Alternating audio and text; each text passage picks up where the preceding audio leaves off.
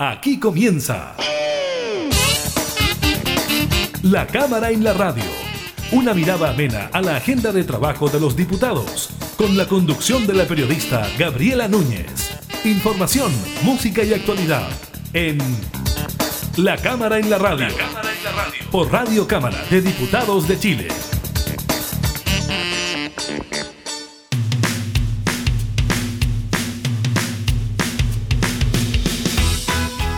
¿Cómo están? Bienvenidas, bienvenidos a un nuevo programa de la Cámara en la Radio. Estamos junto a ustedes entregando información legislativa, datos de actualidad, todo relacionado también con el COVID-19. Hoy tenemos nuevo reporte del Ministerio de Salud, estaremos comentándole sobre aquello. También estaremos conversando con el diputado Patricio Rosas, él es médico, integrante de la Comisión de Salud, sobre la situación del COVID en nuestro país, el aumento en el número de casos y también el proceso de vacunación. Le contaremos también sobre la determinación de la Seremía de Salud de la región de Valparaíso, que interpuso más de 20 denuncias contra jóvenes que asistieron a la fiesta en Cachagua por entregar información falsa. Y en materia electoral le contaremos sobre la inscripción de los candidatos a la Convención Constitucional, las cifras, los pactos y cuál es la competencia en los principales distritos. Iniciamos la cámara en la radio.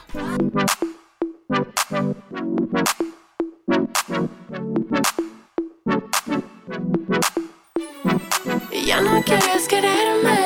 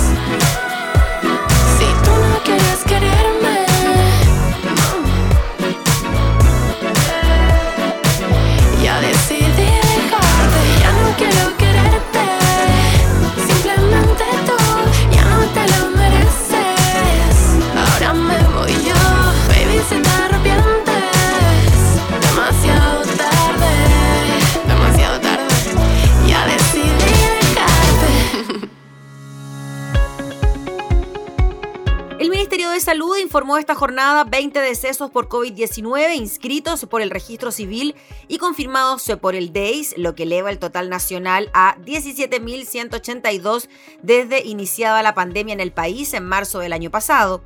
El martes de la semana pasada se reportaron 21 defunciones en el país. Además, se confirmó que hubo 3.238 contagios nuevos en las últimas 24 horas, cifra menor a los 4.000 por segundo día consecutivo.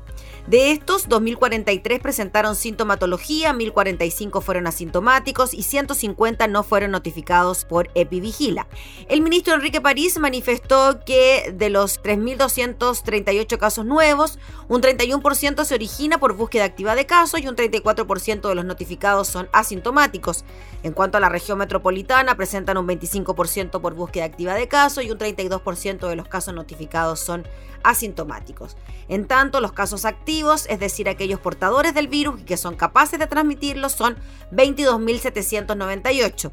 Por segunda jornada consecutiva se empinan por sobre el umbral de los 22.000. A la fecha, 649.135 personas han contraído el SARS-CoV-2 en el país. Estamos hablando también de una positividad, un 7,58%.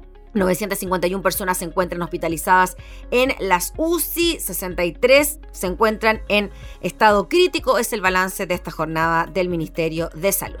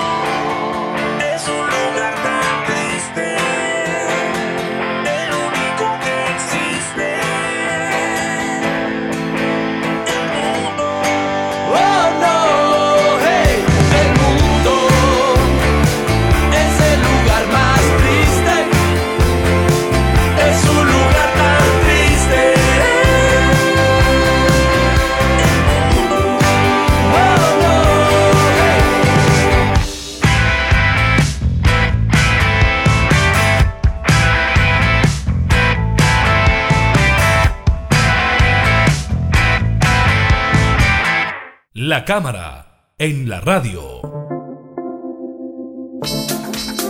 Comenzó el año 2021 y de la mano de esto hemos tenido un aumento considerable en el número de casos de COVID-19, superando incluso la barrera de los 4.000 casos. En forma paralela, el gobierno había anunciado una campaña de vacunación con estas 20.000 dosis que llegaron desde el extranjero, dosis que ya habrían sido entregadas principalmente a funcionarios del área de la salud esperando la segunda dosis. ¿Qué va a pasar con esta pandemia que al parecer podría volverse más crítica durante estos meses de verano. Lo conversamos con el diputado Patricio Rosas, integrante de la Comisión de Salud de la Cámara, médico de profesión. ¿Cómo está, diputado? Muchas gracias por recibirnos. Hola, buen día, Gabriela. Eh, un, buen, un lindo día acá en Valparaíso. Sí. Gracias a ti por la, entrevista. Por acá también en, en Santiago, diputado. Diputado, bueno, ya terminaron las fiestas de fin de año y inmediatamente comenzamos a ver que los casos de COVID-19 en nuestro país han ido aumentando, más de 4.000 casos diarios y bueno, también el gobierno ha hecho o ha anunciado medidas un poco más estrictas en algunas regiones de nuestro país. El escenario es grave, es preocupante, ¿cómo lo ve usted? Sobre todo por la capacidad del sistema de salud de recibir a pacientes en camas críticas. Eh, bueno, el escenario es bastante malo porque se juntan en esta época eh, factores demasiado eh, complejos para, el manejo de la pandemia y como hemos venido eh, hasta ahora observando, la administración de la pandemia ha sido finalmente una administración del contagio y siempre mirando hacia atrás, no adelantándose y no haciendo prevención. el hecho de mantener el, aeropuerto abierto, internacional abierto, te genera la llegada de nuevas cepas a nuestro país, te genera eh, también una movilidad eh, de muchos chilenos que piensan que la situación da para moverse, eh, las vacaciones, las fiestas clandestinas, las fiestas familiares, todo eso está marcando un ascenso que ya estamos viéndolo en casos y muchos casos que han perdido trazabilidad. y por eso estamos viendo el efecto ya que se ve después, digamos, más cuando tú estás mirando hacia atrás la pandemia, que es el, el, copamiento de las camas UCI, que es hoy día similar a lo que teníamos eh, a finales del mes de mayo. Diputado, usted representa la región de los ríos, me contaba antes de la entrevista que había estado allá antes de venirse a Valparaíso. Y ya en la mayoría de las principales ciudades del sur del país hay cuarentena, estoy pensando en Puerto Montt, en Puerto Varas, en eh, Temuco, en Valdivia. ¿Cómo está la situación allá, considerando que en la primera etapa de la pandemia, incluso pacientes de la región metropolitana eran trasladados al sur del país para obtener una cama crítica? ¿Cómo está ya eso? Bueno, ese es el, peligro que está ocurriendo hoy día, porque al principio, cuando partió la pandemia, en marzo, cuando tampoco se cerró el aeropuerto a petición nuestra en febrero, no se cerró, entró la pandemia a Chile, partimos de cero. Hoy día estamos partiendo eh, de 1.500 casos promedio diarios a nivel país eh, y lamentablemente eh, este segundo o este rebrote que está ocurriendo partió del sur de Chile, partió del, del pic que tuvo primero Punta Arena, después Puerto Montt, nosotros Los Ríos ahora y Araucanía también. estamos con camas críticas sobre el 85, 90, incluso 95% eh, de ocupación. Eh, entonces, se suma a ello el alza en la zona central, que no va a tener el oxígeno que le daban antes eh, la, posibilidad de traslado a las redes del sur. y también se suma que hay casos y aumento de casos y saturación en el sistema en, en Arica, Parinacota también, en el norte. Entonces, no está esa compliance que te permita trasladar pacientes críticos. Entonces, estamos partiendo de un nivel mucho más alto y por eso ya estamos en, el nivel eh, de fines de mayo. Eso significa que estamos en una situación muy compleja eh, y por otro lado tenemos una cantidad de casos, eh, sobre 20.000 casos activos, que es un poco mentiroso eso porque los casos activos son los casos índice. Todo el grupo familiar que vive con esos casos activos no se contabiliza acá y no se les toma PCR en general, eh, y estamos hablando de que tienes que multiplicarlo por cuatro, entonces más o menos hay 80.000 casos activos en este momento, y lo otro es que además se recortó el periodo para considerar los recuperados, que es distinto a, cuando se considera recuperado en la, en la época de la primera, la primera ola. Mm. Diputado, Patricio Rosa, ¿por qué cree usted que la ciudadanía no logra captar que estamos en una situación tan crítica como la que atravesamos en los meses de mayo y junio, donde efectivamente las personas guardaban una cuarentena, claro, también había una indicación de la autoridad sanitaria de estar dentro de nuestros hogares, pero la gente ya no siente temor del COVID-19, no, no, no tiene ese respeto, entre comillas, por la enfermedad. Yo creo que han habido varios factores, pero uno, un factor muy importante tiene que ver con los mensajes contradictorios que ha hecho la autoridad sanitaria también y el gobierno en general, que, que ha hecho un manejo más político que sanitario de esta pandemia. Eh, donde se le ha dado falsa seguridad, falsa eh, sensación de éxitos en, distintas cosas que no tienen que ver con el, con el control real de la pandemia, sino que hay como eh, una venta de expectativas. en el tema de la vacunación, por ejemplo, que prácticamente se hizo sentir a la población que con eso el virus desaparecía, cuando realmente lo que ocurre son que se firmaron contratos de, de proveer vacunas según el proveedor tenga las vacunas y, apenas eh, nos mandaron unas muestras médicas, eh, prácticamente una, una, cantidad ínfima de 10.000 eh, vacunaciones, porque son 20.000 dosis para 10.000 personas, porque son dos dosis, en, en, estas tres semanas, en las últimas tres semanas, y no se, no se ha recibido más, debiendo estar vacunando al ritmo de un millón a la semana. lo único que estamos haciendo es vacunar 5.000 a la semana con las dosis respectivas. Entonces, eh, realmente eso ha generado una falsa seguridad en las personas.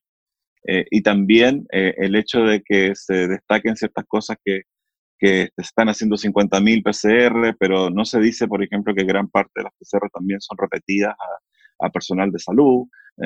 entonces, hay cosas que no se están diciendo. Y, y, tampoco se dice que la mitad o más de esas PCR se hacen en el sistema privado. Eh, que también eh, es un, margen muy pequeño de la población respecto del gran sistema público. Eh, entonces, hay cosas que han generado que las personas le pierdan el miedo y le pierdan el, respeto al virus. y el virus sigue, no es estacional, este virus no es estacional como la influenza, sigue, sigue, sigue y ha continuado infectando y traspasándose de persona a persona.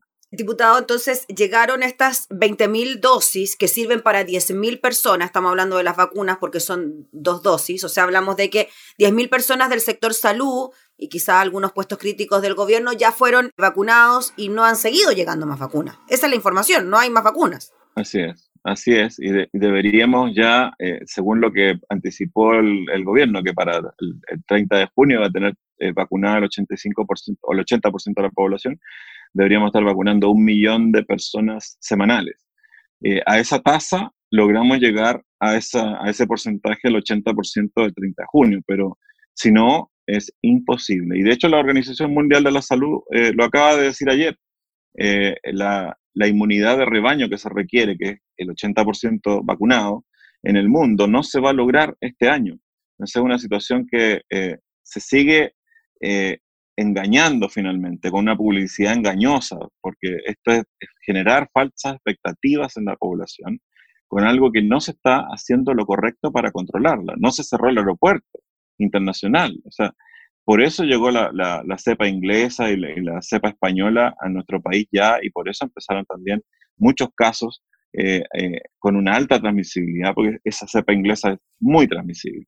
Diputado, en relación al concepto que se utilizó anteriormente en nuestro país de nueva normalidad, que causó tantos problemas y se criticó tanto a la hora de que la gente se sintiera en una nueva normalidad y se relajara las medidas. Esto de que llegara la vacuna es como una especie de nuevo concepto de la nueva normalidad, nos relajamos, decimos, bueno, ya va a llegar la vacuna, vamos a estar bien. Chile, el primer país latinoamericano en que llegara la vacuna y ahora vemos que en Argentina han vacunado más gente que en Chile. ¿Usted comparte ese análisis? Sí, Sí, sí. Eh, es una es parte de vender expectativas. Eh, en el fondo, esto no es un manejo sanitario, es un manejo político de venta de expectativas. Y lamentablemente no se le ha sincerado a la población la situación en que estamos, la situación eh, que además nos han tomado las medidas adecuadas de control de contagio. Cuando tú tomas medidas de control de contagio preventivas, lo primero que haces es cerrar la frontera, lo primero que haces, porque tienes que, tú quieres que tu país siga funcionando normalmente. Entonces, es lo que hizo Uruguay, lo que hizo Nueva Zelanda, lo que hizo Australia y varios, muchos países asiáticos. Lo primero que hicieron, y por eso es que han tenido pocos casos y pocas muertes, porque han mantenido cerradas sus eh, fronteras aéreas. Pero nosotros no hicimos eso a pesar de que se lo pedimos todos los, eh, los colegios profesionales, los colegios médicos, nosotros los médicos de acá de la Cámara, por oficio, por distintas vías. Y eso no pasó. Entonces, hay un eh, relajamiento también en, en, la parte política del gobierno en relación a poner restricciones a la movilidad de ciertos sectores, como es la aeronáutica y, y como es eh, ciertos sectores de la economía. Y esos sectores son los que han complicado eh, el manejo preventivo de la, de, la, de la pandemia. ¿Por qué? Porque finalmente nosotros como país, el 2020, el 2020 tuvimos 22.000 muertes, cosa que es inaceptable, porque todas, la mayoría de esas muertes eran prevenibles. 22.000 muertes nos coloca en la tabla de la mayor cantidad de, muertes por millón de habitantes en los 10 primeros puestos a nivel mundial. O sea, en el fondo no se hizo manejo de preventivo, se dejó que hubiera infección.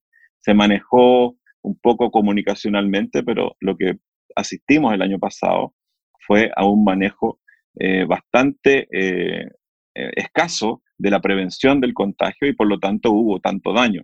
Y lo que podemos esperar este año es que esto se incremente porque partimos de una cifra mucho más elevada de contagios y también partimos de cifras en que está muy saturado el sistema de salud y la gente, por otro lado, ya no cree en, el, en, el, gobierno. De hecho, la credibilidad del gobierno es baja, por lo tanto, menos van a respetar las indicaciones que les digan.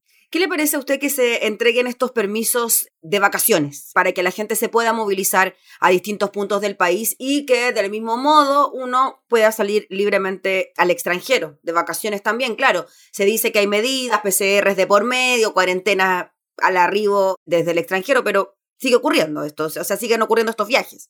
Bueno, es parte, es parte de lo que te planteo de, de, que hay un, eh, una forma de un discurso, pero por otro lado las acciones no son las acciones que tiene que tomar un gobierno que quiere prevenir.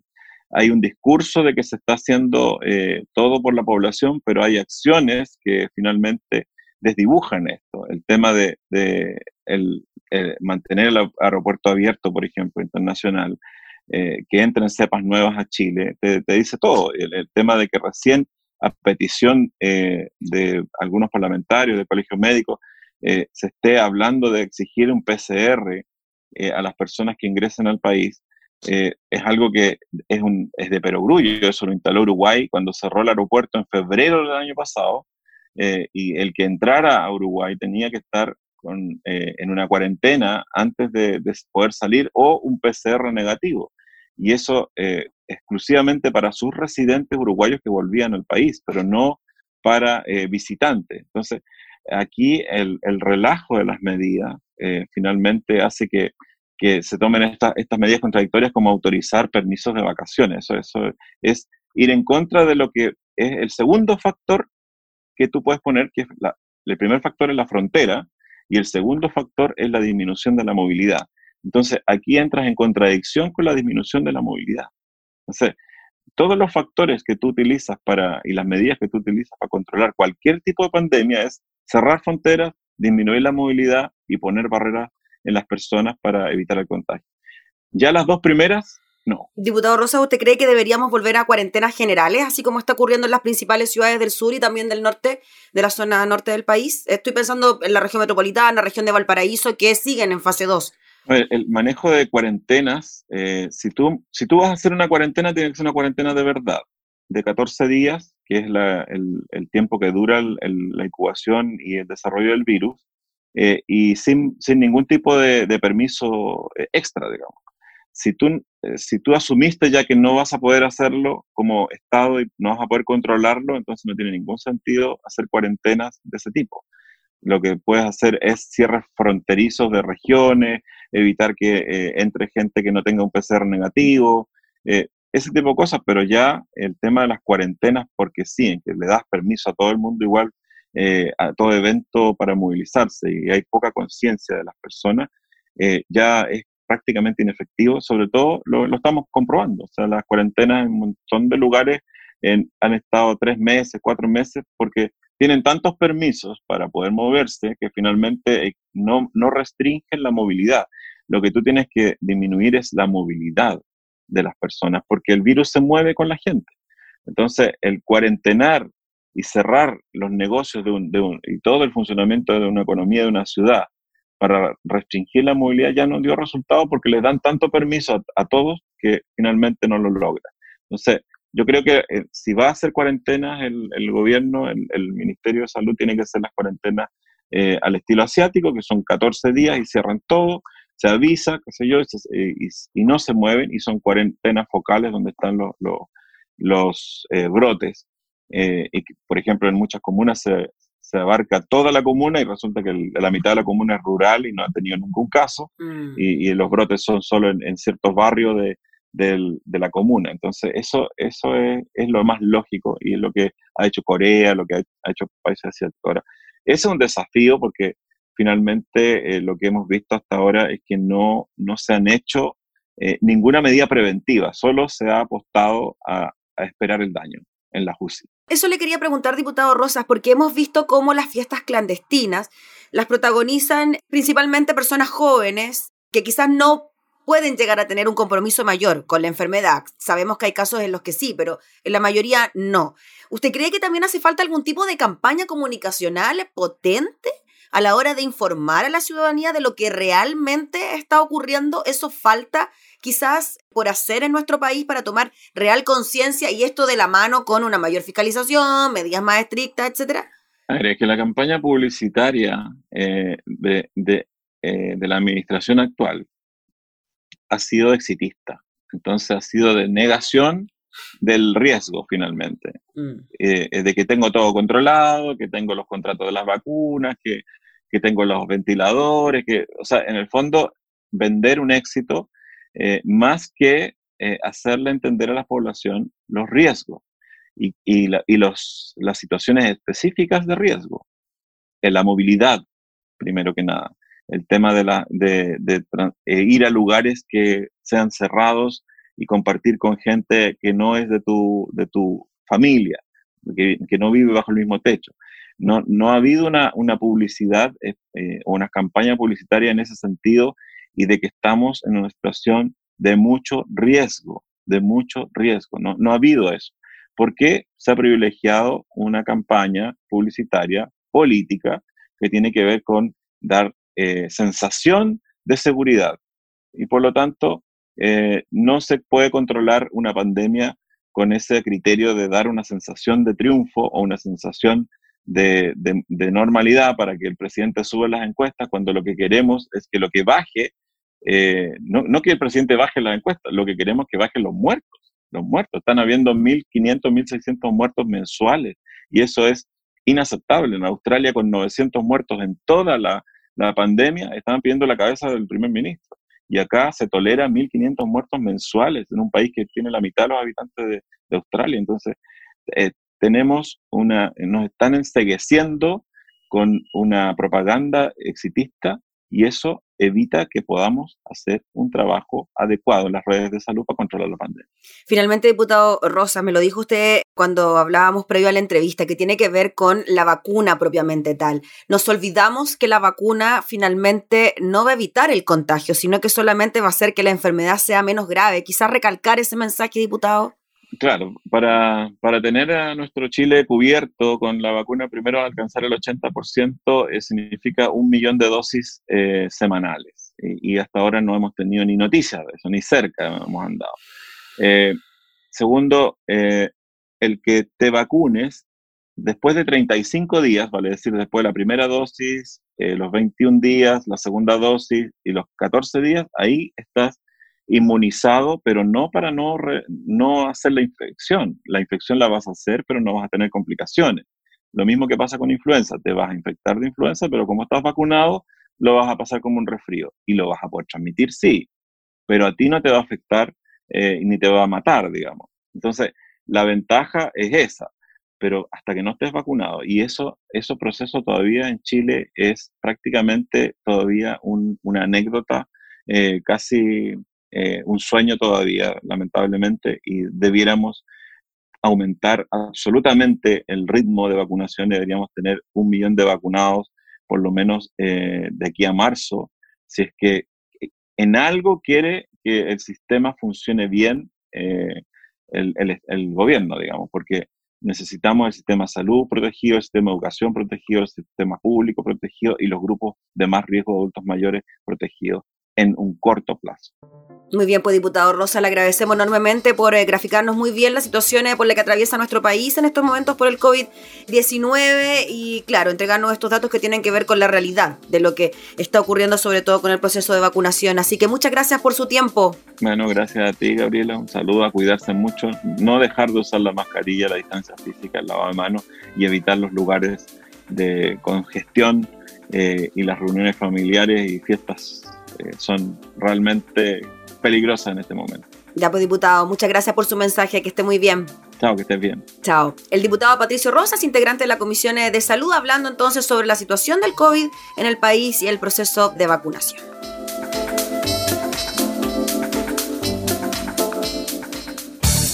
Información parlamentaria, entrevistas, música y actualidad.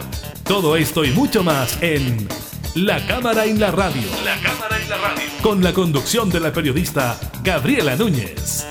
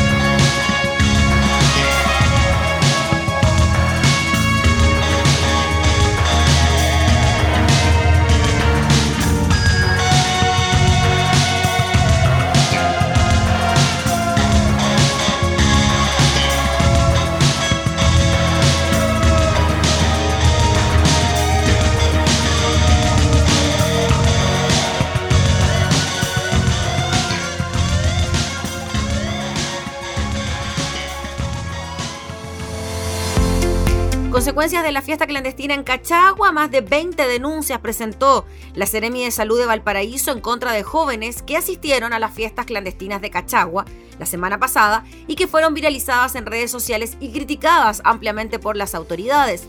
Así lo dio a conocer el Ceremi Francisco Álvarez esta mañana en Radio Universo, donde señaló que desde que se inició la investigación para dar con los asistentes a estos eventos, hubo muy poca entrega de información por parte de los jóvenes. Sin embargo, indicó que tras el anuncio del ministro Enrique París y la subsecretaria Paula Daza el sábado pasado de presentar denuncias, automáticamente los mismos jóvenes empezaron a entregar datos. Otros se quedaron callados y eso es totalmente grave porque están escondiendo con quienes estuvieron y para nosotros desde el punto de vista de la investigación epidemiológica es clave hacer la trazabilidad y poder aislar a todas las personas. El Ceremi agregó que una combinación de la información que ya nos dieron más la fiscalización en terreno nos han permitido tener el puzzle completo de cuáles son las personas afectadas, pero igual causa impotencia que no entiendan que si no entregan la información incluso pueden perder la vida ellos o sus seres queridos.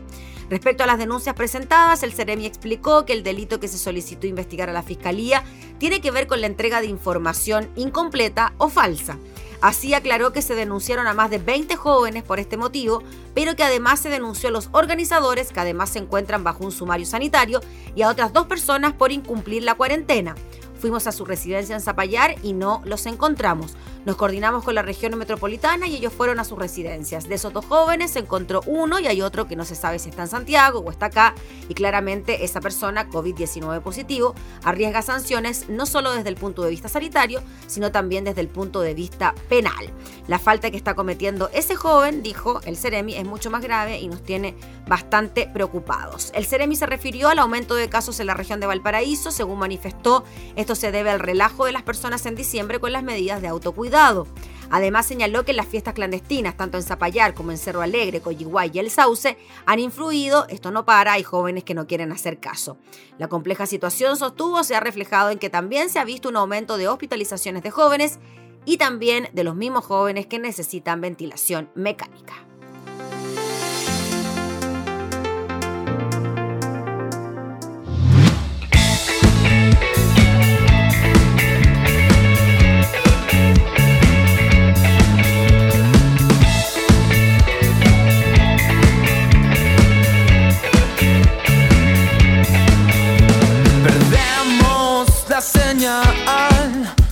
Más avanzamos, queremos volver.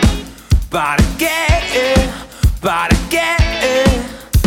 A veces es bueno perderse por un rato. A veces es bueno caminar al revés.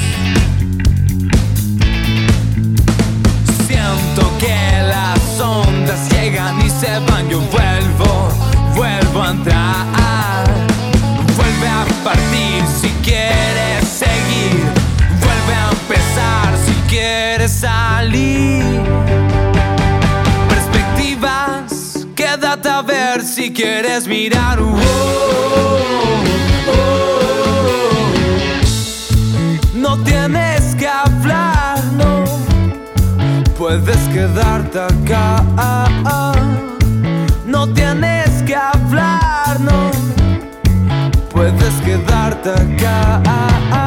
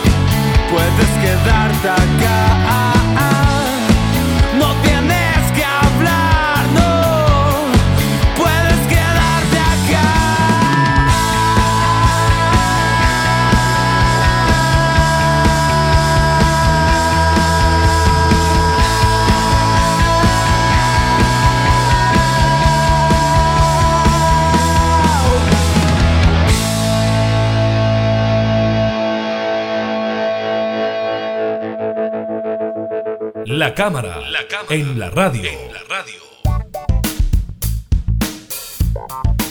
Vamos con información electoral, tiene que ver con los candidatos, candidatas a la Convención Constitucional. A las 23.59 de este lunes pasado, el Servicio Electoral cerró la inscripción de candidaturas para la Convención Constitucional, con lo cual se puso fin a semanas de negociaciones electorales entre partidos de Chile Vamos y oposición y también búsqueda de patrocinios por parte de los independientes. Como es tradicional, las colectividades estuvieron hasta último minuto afinando las listas de postulantes al órgano encargado de redactar la nueva constitución, así como también la de quienes aspiran a ser alcaldes, concejales y gobernadores regionales, quienes se someterán al veredicto popular el próximo 11 de abril.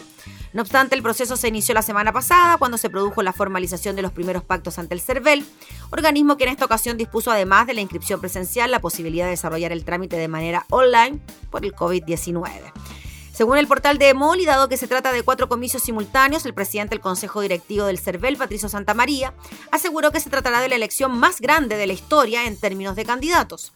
Asimismo, según líderes políticos de distintos sectores, la de convencionales será la más importante de los últimos 40 años. Pese que hasta el cierre de este artículo, según consigna EMOL, aún no se entregaban datos oficiales por parte del CERVEL o los partidos políticos, es un hecho que habrá más de 22.000 candidatos para los 2.768 cargos en competencia, todo un récord para la historia electoral de nuestro país. Todos ellos tendrán que pasar ahora un proceso de aceptación o rechazo de sus postulaciones, el cual tardará 10 días en el caso de los convencionales y 12 para las otras elecciones. En total son 155 cupos para la convención, 16 para gobernadores, 345 para alcaldes y 2.252 para concejales.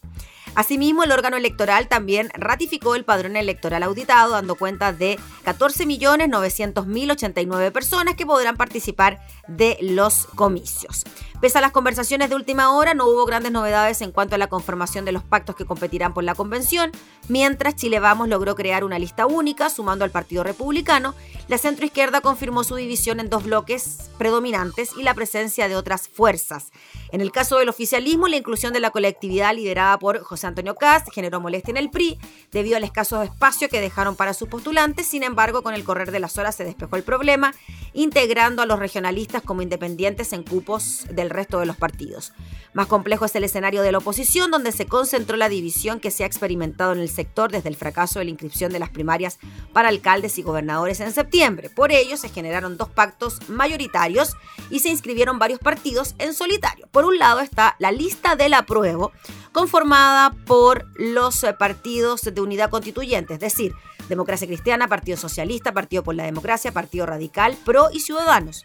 Y el movimiento Nuevo Trato, Partido Liberal, exdiputados de Revolución Democrática Independientes. Y por el otro, el pacto Apruebo Dignidad, integrado por el Frente Amplio y Chile Digno, es decir, Partido Comunista, Federación Regionalista Verde Social y Acción Humanista.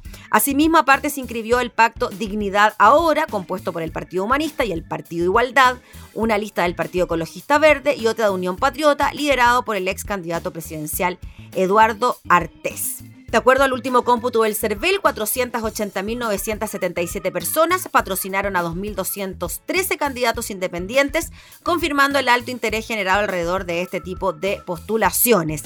En esta línea también se registró la inscripción de listas que se crearon para aumentar sus opciones, como las de independientes no neutrales, con figuras como Benito Baranda y Patricia Politzer y otras que representan a movimientos sociales como No Más AFP, la coordinadora 8M, creadores de arte y cultura, entre otros. Otro foco de atención estaba puesto en lo que pasaría con pueblos originarios, cuya inclusión en el proceso constituyente fue objeto de intenso debate, no obstante la aprobación de 17 escaños reservados dentro de los 155 ya dispuestos en la reforma fue un gesto valorado transversalmente. Sin embargo, este fin de semana el CERVEL dio a conocer un inquietante dato sobre el interés por participar en esta elección, ya que hasta ayer había cuatro pueblos, Chango, Cahuéscar, Yaganes y Coyas, los cuales no habían inscrito ningún candidato para los comicios. Como en toda elección, ya hay algunas zonas que han sido calificadas como claves por los expertos electorales, ya sea por su peso electoral o por las disputas que se darán entre conocidos de amplia trayectoria política, tres distritos en la región metropolitana, uno de ellos el 10, que comprende las comunas de La Granja, Macul, Ñuñoa, Providencia, San Joaquín, Santiago, el que contiene un amplio bolsón de votos y que otorgará ocho cupos para la convención. En Chile Vamos inscribieron a los exministros del Interior y Sec Pérez, respectivamente Gonzalo Blumel y Cristian Monkever. En tanto, en la oposición asoman figuras como el abogado Patricio Zapata, la periodista Lucía López, Fernando Atria y Carlos Ruiz de Comunes. Por el lado de los independientes competirán la periodista Patricia Politzer, el director de la Fundación para la Confianza, Juan Andrés Murillo, el vocero del movimiento No Más FP, Luis Mesina, la abogada y representante de la coordinadora 8M, Karina Noales, y el director de cine, Silvio Cayosi. Otra zona clave por su relevancia electoral es el distrito 12, La Florida, La Pintana, Pirque, Puente Alto, San José de Maipo, donde competirá la ex candidata presidencial del Frente Amplio, Beatriz Sánchez, con el independiente Benito Maranda, la ex ministra Alejandra Kraus y el hijo homónimo del senador Manuel José Osandón. Por último está el bastión de centro derecha, el distrito 11, integrado por la reina Las Condes Lobarnechea, Peñalolén, Vitacura, el cual tendrá figuras importantes del sector en competencia como la ex ministra de Educación Marcela Cubillos, el ex presidente de Bópoli Hernán Larraín Mate, la abogada Constanta Juve. En respuesta, la oposición presentó candidatos que podrían hacer competencia, como los abogados Juan Enrique Pi y Elisa Walker, la ex candidata gobernadora María José Cumplido y el escritor Patricio Fernández, también el actor Mauricio Pesutich y la expresidenta de Comunes Javiera Toro.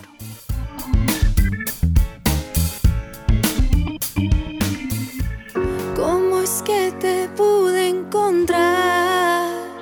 Algo nos une, algo nos une. Esto se trata al final. Nunca lo supe, nunca lo supe. Lo digo a ti, me lo digo a mí, lo podemos sentir. Esto es de verdad. Y voy corriendo fuerte, no sé por dónde ando. Siento algo inminente, se cuela en todos lados. Esto es lo que se siente, de lo que habla la gente. Es como sentirlo todo y estar soñando.